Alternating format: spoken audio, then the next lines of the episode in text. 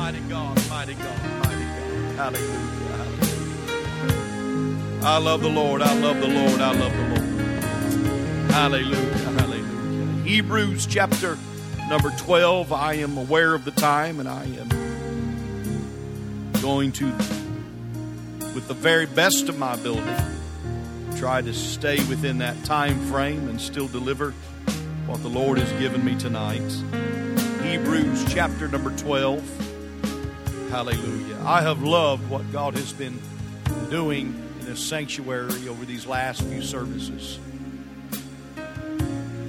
I said it at the end of Sunday night service, and I said it in the middle of, of altar service. So I want to I want to say it again. If I am if I am too loud for you and I offend you with that, please forgive me.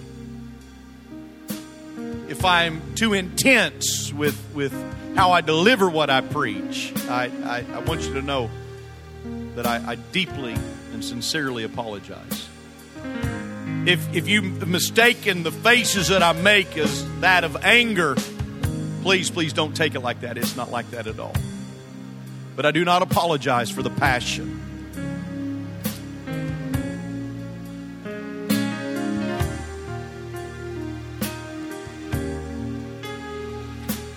I step into this pulpit every time that I do or wherever I'm at, and I preach every message that I preach as though it is the last one that I will ever get to preach.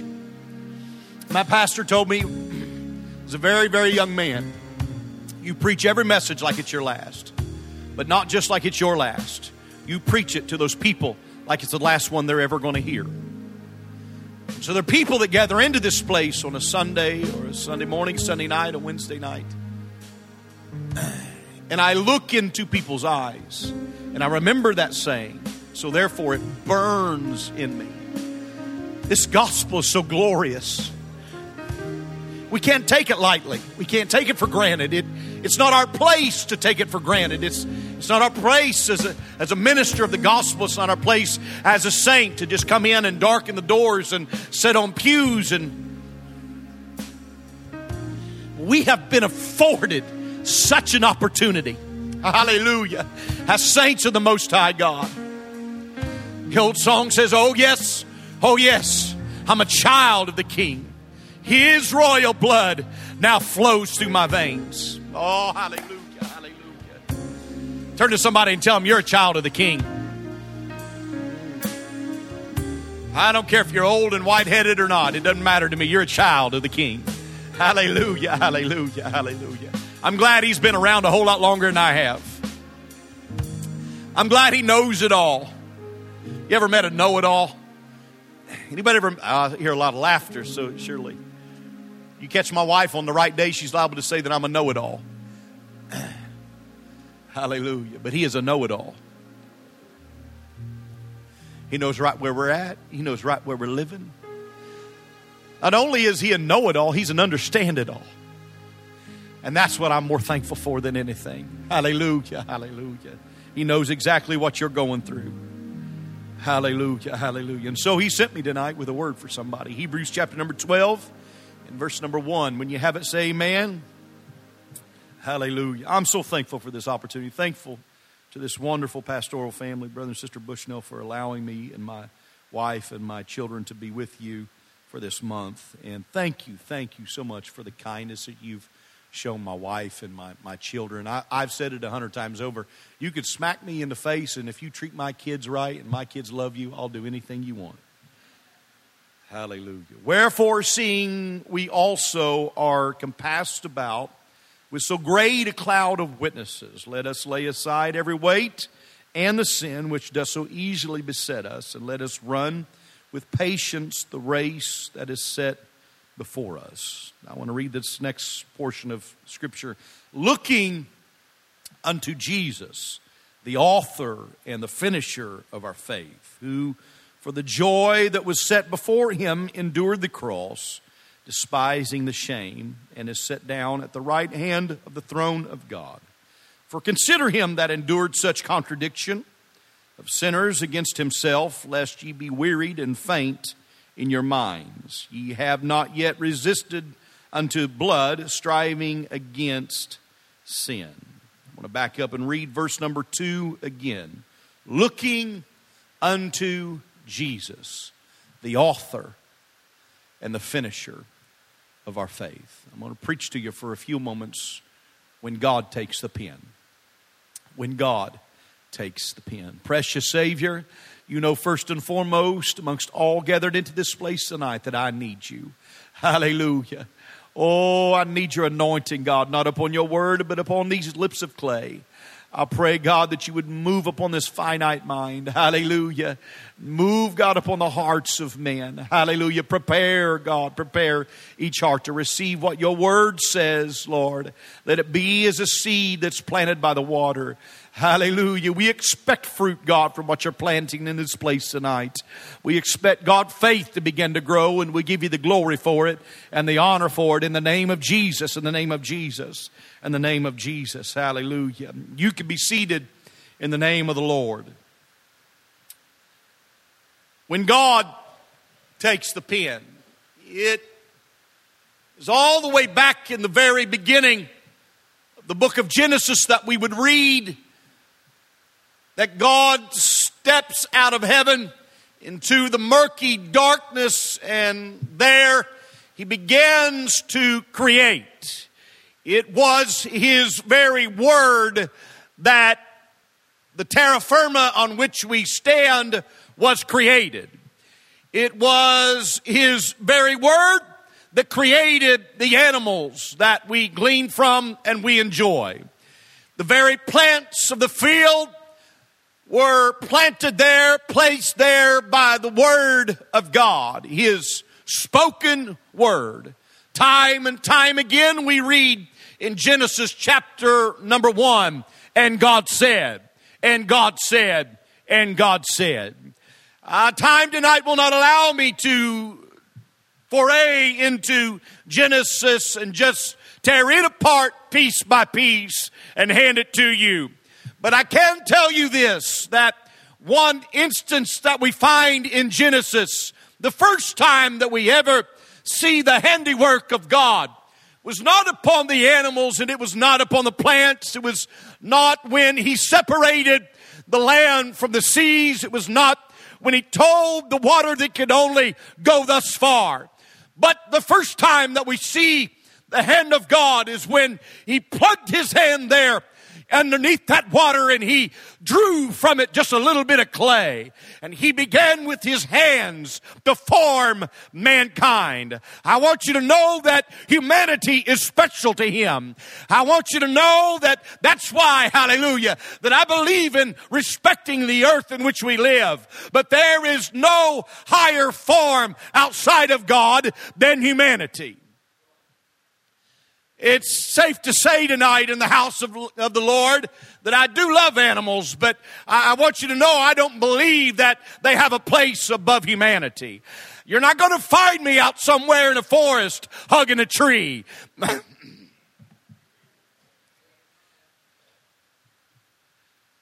I believe that the animals were given for us to survive. I believe when Eden was closed up, that those plants were given up for us to survive. I believe if you dig back deep enough and you find out exactly what the leaves of these plants that were given for us were for, that you would find possible healing in these leaves.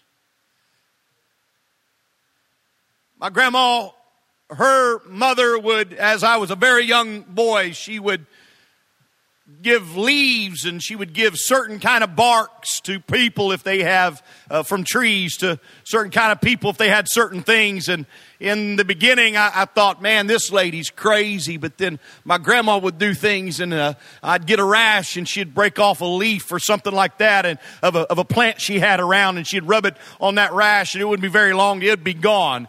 God gave us these things it is the handiwork of God, though, that is displayed in the life of Adam.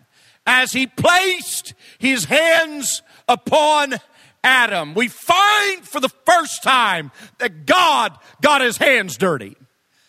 We find for the first time that in the shaping and the molding and the making and the forming of mankind that he was involved in the process. I want you to know that God has never ceased to be involved in your life. He is always there, always as close as the mention of his name. He's never left you. He's never forsaken you. He's never turned his back on you. He listens to you. He hasn't dumbed his ear to you. He listens for your voice. We find from Adam where God literally placed his hands upon that life. We scurry a little bit farther. We find ourselves there in the midst of Pharaoh's court It was Pharaoh's court that we find that it was not the people of God, but rather it was the magicians of Egypt. When those lice began to fall upon Egypt, the plagues began to visit all of Egypt. And Pharaoh would ask of the magicians, can you do it? And the magicians would say, we can't do this. This, this has to be the finger of God. The finger of God is first mentioned here not by his people, but rather it's recognized by the world. I want you to know today that no matter what you think, the world recognizes who he truly is. The world recognizes the hand of God. They recognize the workings of God. I don't care how hard hearted they are when they open up the newspapers. They turn on their television sets. They listen to the radio driving down the car, down the road. I want you to know that somewhere along there, there has to be a ticking inside of somebody's heart that says, there's got to be something out there. There's got to be something higher. There has to be something in control of this universe in which we live. Next time that we see the finger of God, Moses is up on top of the mountain. It was there on top of that mountain that we seen him just in close communication with God. Moses didn't walk up the side of the mountain because he thought it was a good thing to do. Moses wasn't out on a hike somewhere. God called Moses up the side of the mountain. When God calls at us, we better listen. When he calls us to move, we ought to pay close attention. And here it was that God would call Moses up to the top of the mountain. And there he would watch as the finger of God plugs itself into the side of the mountain there. And he begins to write the Ten Commandments. He stands there in awe as the holy hand of God begins to write. We only know the ten, but there were several others. Here was the hand of God plugged into the side of that mountain. And in the midst of all of this, Moses takes these Ten Commandments that were written by the finger of God and walking down the side of the mountain, his anger is stirred when he hears the people worshiping a golden calf. He throws down those Ten Commandments and breaks those Ten Commandments. The next time, hallelujah, we see those commandments being written again, it's Moses with a hammer and a chisel working on those Ten Commandments. I want you to know the finger of God is perfect. When God writes something, hallelujah, when God wrote in the Old Testament, it stood for something. When God wrote in the New Testament, it stood for something. He is the ultimate writer. He is the authoritative author. I want you to know when you talk about him, he writes best-selling books. I know that it was a spirit that moved upon men of old that they would write these words of life. But that spirit, hallelujah, that moved upon man to write this great book that we read was none other, hallelujah, than the finger of God. And he wrote words of life. He wrote words of peace. He wrote words of grace. He wrote words of love. He wrote words of judgment. He wrote words of conviction. He wrote words of exaltation. It's all in the book. Stories that we can draw from. Stories that would teach us. Stories that would talk to us from wherever we approach life. You can't dream up or think up a story that you can't open up your Bible and begin to read and find something in there that can talk to your heart, that can minister to you, that can encourage you, that could build you up. Why? Because the finger of God is complete. We get to Hebrews and we read in Hebrews that He is the author and He is the finisher of our faith. He doesn't just start a book, He finishes it. He doesn't just get a, a whim one day and start on page one and then never come back to it. He finishes what he starts. He that begun a good work in you He's able to accomplish it. He's able to finish it. I want you to know in the house of God tonight that when God takes the pen to a life, He can rewrite an ending to somebody's life. I want you to know that when He steps into the scene of your life, no matter how chaotic it is, no matter how much hell has been turned loose in your life, when God takes the pen, He can write it any way that He wants to write it. He can take your sickness and write it out of existence. Or he can take your sickness and he can bring glory to the kingdom through it. That's because the pen is in the hand of God.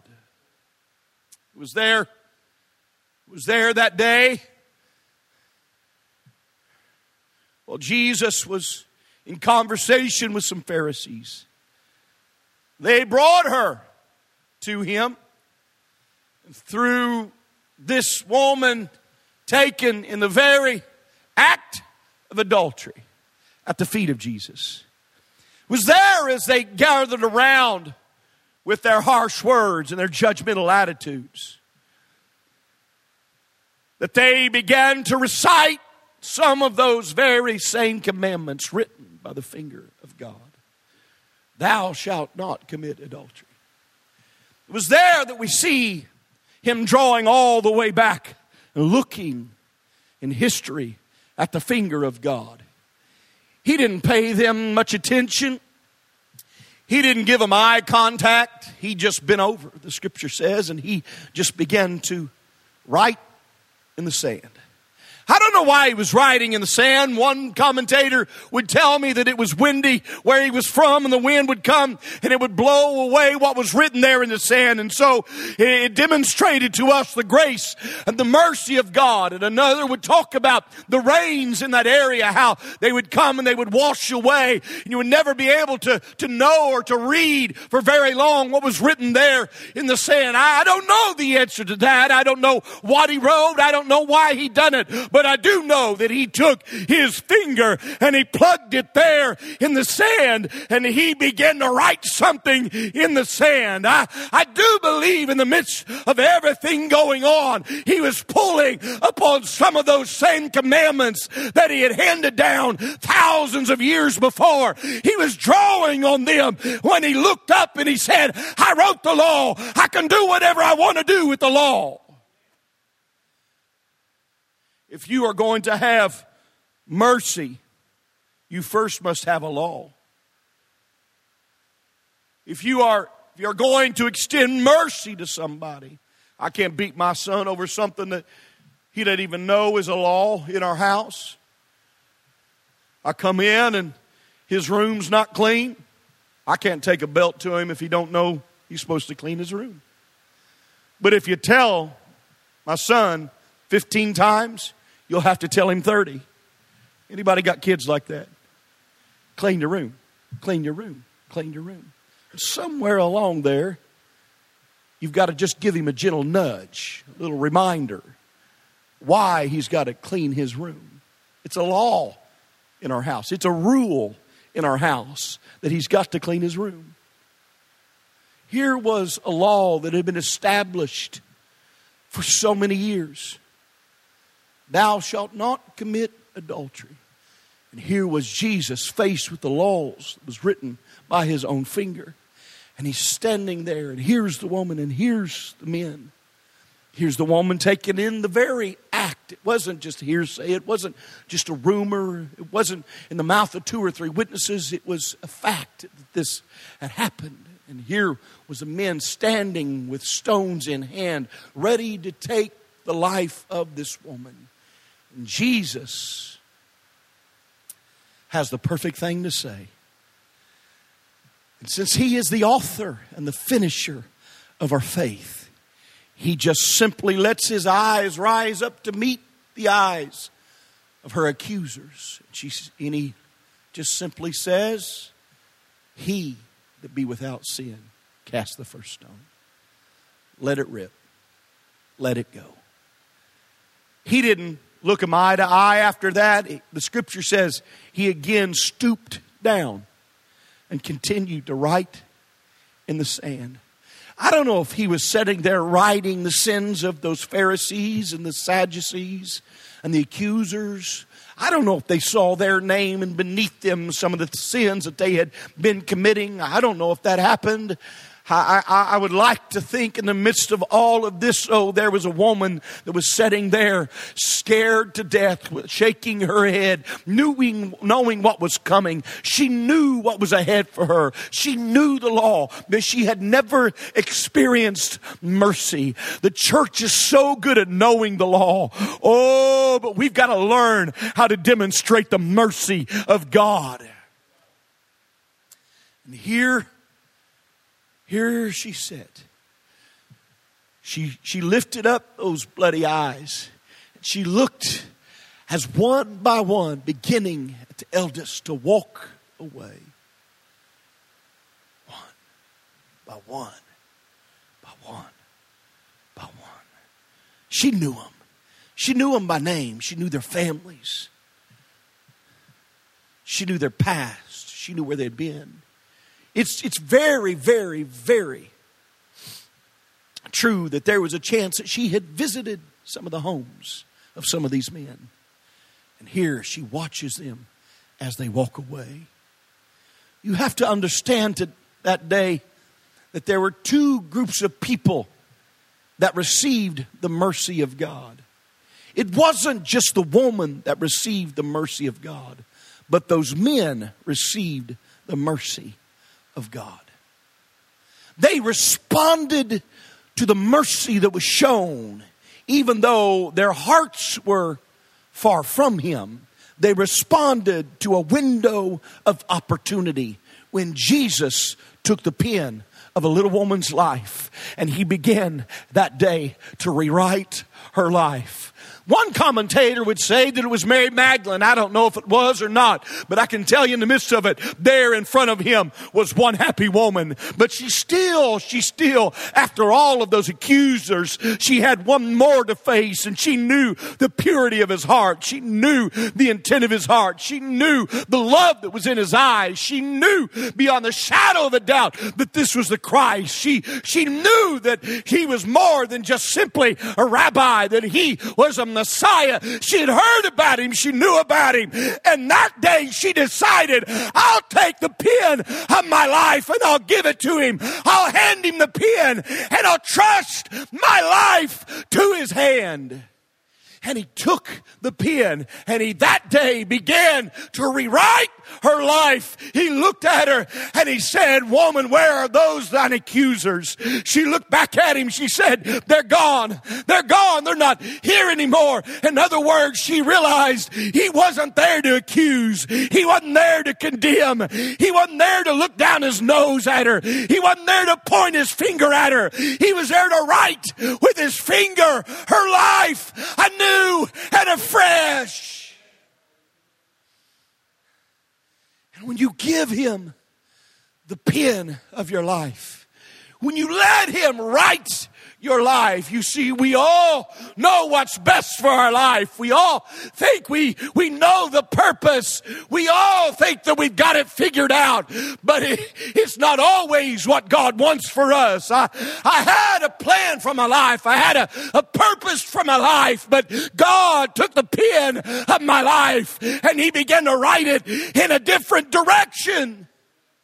I've got to tell you, there's certain chapters uh, of the book of my life that I don't like. There's chapters that I'd like to tear out, but they're a part of the book. And there's portions of our lives that we would like to pull out. We would like, like Thomas Jefferson's Bible, to take a penknife and cut out sections because we don't want somebody to know about that portion of our life. We, we don't want to relive that section of our life. But I've come to tell somebody in the house of the Lord tonight, it's just a chapter. Let God write the book. It's a chapter. Turn to somebody and say, it's just a chapter.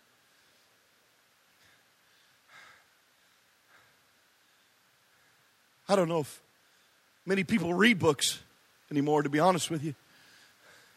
Anybody just take an old paper book and just read it? I got a library when I come down from Indiana. Probably just about wrap around a, uh, the men's prayer room there. I love books. I like taking my, my hands and putting them on paper and flipping through the, through the pages. I like to read. I had books scattered throughout my house to wherever I, I stopped, I'd, I'd, have a, I'd have a bent over page where I could, if I was sitting down, I'd just, I'd just read. If my wife was doing something else, I'd just, I'd just read. I love, I love to read. There's one thing that I've learned in reading.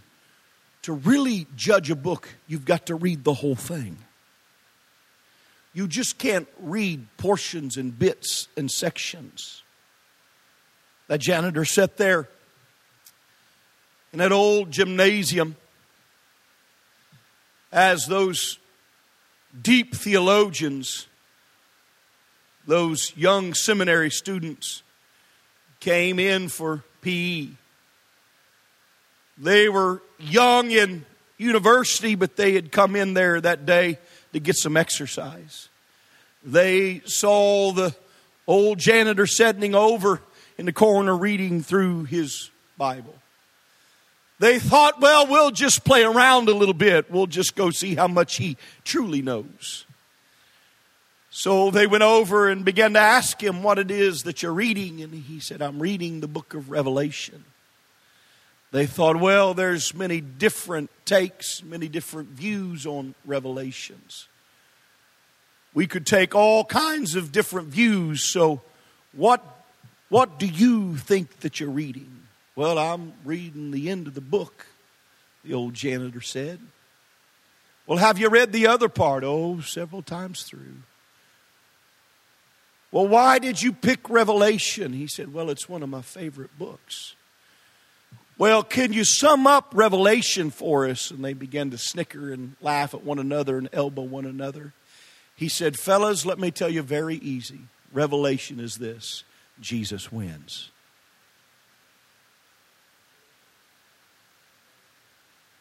Jesus wins. When you give him the pen to your life, Jesus wins. He wins in your life. Listen to me. He wins in your life. You, you, can, you can have people all of your life reminding you about certain sections and chapters in the book. But can I challenge you to give him the pen to your life until the end? And when it's all said and done, see if God does not write a happy ending. See if he doesn't win in the end. That little feller, that little feller sat up in his room and he was, he was reading reading a, a comic book and his dad was downstairs and, and he was, he was sitting there and he heard his, his son upstairs reading and he kept saying, you're to get it. You're to get it. You're to get it. You're to get it. That little, Little boy was up there just reading away, and his dad was downstairs at the newspaper, and he folded it up and he set it down, and he walked up those stairs, and he, he listened outside that door, and his son would read a little bit, and then he would say, Oh, you're going to get it. Oh, you're going to get it. And he would read a little bit, and his dad would snicker as that boy would, would stop reading, and he would lay that comic book down, and he'd laugh, and he'd say, Oh, you're going to get it. And so he couldn't stand it any longer. He burst in the door and he said, Son, what are you doing? He goes, I'm reading this comic book. He said, What's it about? And He said, It's a couple of cowboys. There's a bad one and there's a good one. He said, Well, tell me, why do you keep saying you're going to get it? He goes, Because I read the back of the book. I've read the back of the book and I can tell you, hallelujah, that we win. I can tell you whatever you endure, hallelujah, is going to be worth it. I can tell you every mile is going to be worth it. I can tell you every heartache that you face is going to be worth it. Put the pen in the hand of God and let Him write your life anew and afresh. Stand with me in the house of the Lord. I've been just about three or four minutes over. Please forgive me. Hallelujah, hallelujah. I come to challenge somebody tonight. I come to ask you if you're willing, hallelujah, to give God the pen. Because when you give Him the pen, you're giving Him all of your cares. You're giving Him all of your worries. You're giving Him your doubts. You're giving Him your fear. I feel the Holy Ghost right now. Hallelujah. When you give Him the pen, you're turning your life over to Him. In other words, you don't have to walk out with some of those same fears that you walked into. Oh my, well, my, my health isn't what it should be. Give him the pen and walk out in the faith of the Holy Ghost. Well, my family's not where they need to be. Come down, give him the pen to your life and walk out. Put your family in his hands. I, well, I can't, I can't pay my bills and I'm working. I'm burning the candle at both ends. Come on. Give him the pen. Let him write it for you. He does a perfect job. He's not just the author, but he's a finisher. Oh, turn to somebody and tell him he's not just the author. He's a finisher of our faith. Now here's the good part. Are you ready for this? Looking unto Jesus looking unto Jesus, the author and the finisher of our faith. When it talks about the finisher, it's talking about the one that assembles a great army for one final battle, one final war. But when it talks about looking unto Jesus, it's not just talking about what you're looking at, but what you are turning away from. So when I compel you from this pulpit tonight to look unto Jesus, the author and the finisher of your faith, I don't want you to just look to Jesus, but I want you to turn away from some things. I want you to turn away from some of the things that you've been looking at and you've been staring in the face. I want you to turn away from some of the things that's been haunting you and been hurting you and look to Jesus. Hallelujah, hallelujah. I'm preaching to people, hallelujah, that are exactly that. You're people. And so therefore, I know tonight in this place, there's people that walked in with hurts. There are people that walked into this place, hallelujah, with, with, with unforgiveness in your heart. There's people that walked into this place with all kinds of anguish. There's people that walked into this place tonight and you have thoughts, hallelujah, about yourself that are not godly. You there's people that have walked into the house of the Lord tonight and you struggle with who you are in light of who you wanted to be. There's people in the house of the Lord tonight that you walked into this place and fear gripped your very life. And I beg of you tonight, I beckon to you, oh, in the house of the Lord to take the pen and put it back in God's hands.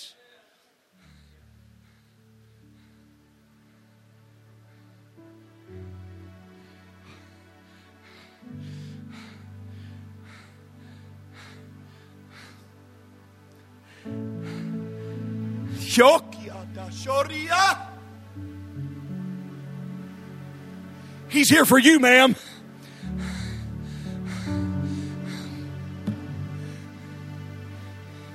He's here to tell you it don't have to end like this. This isn't the way that your life should be written. He's here, sir, to reassure you that you're right on pace. He's not here to accuse you. No, no, no, no. He's here to say, Neither do I condemn you. Go and don't don't look back.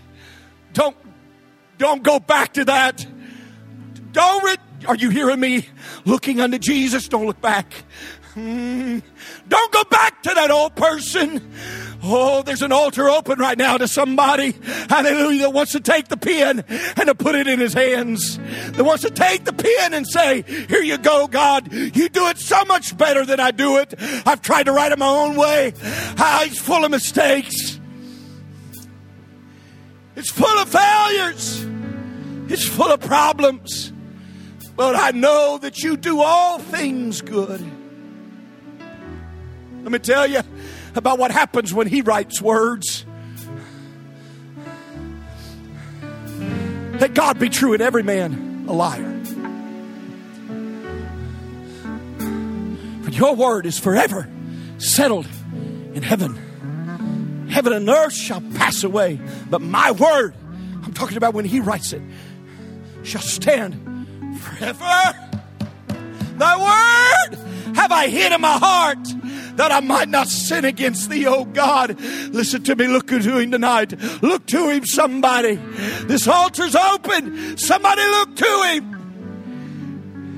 He desires to be the author. He desires to be the finisher of your faith. He don't want to simply write the book. He wants to finish it well. I've run my course. I finished the race. Paul would say, I've done everything that I know to do. Somebody look to him today. An altar's open. I know your mom may not used to it on a Wednesday night, but God's calling at somebody. He's drawing at some heart right now. He wants a pen back. He wants a pen back. Give it to him, put it in his hands. They're going to begin to sing as they do so. I beckon to somebody to respond to the word of the Lord tonight. Hallelujah, hallelujah, hallelujah, hallelujah.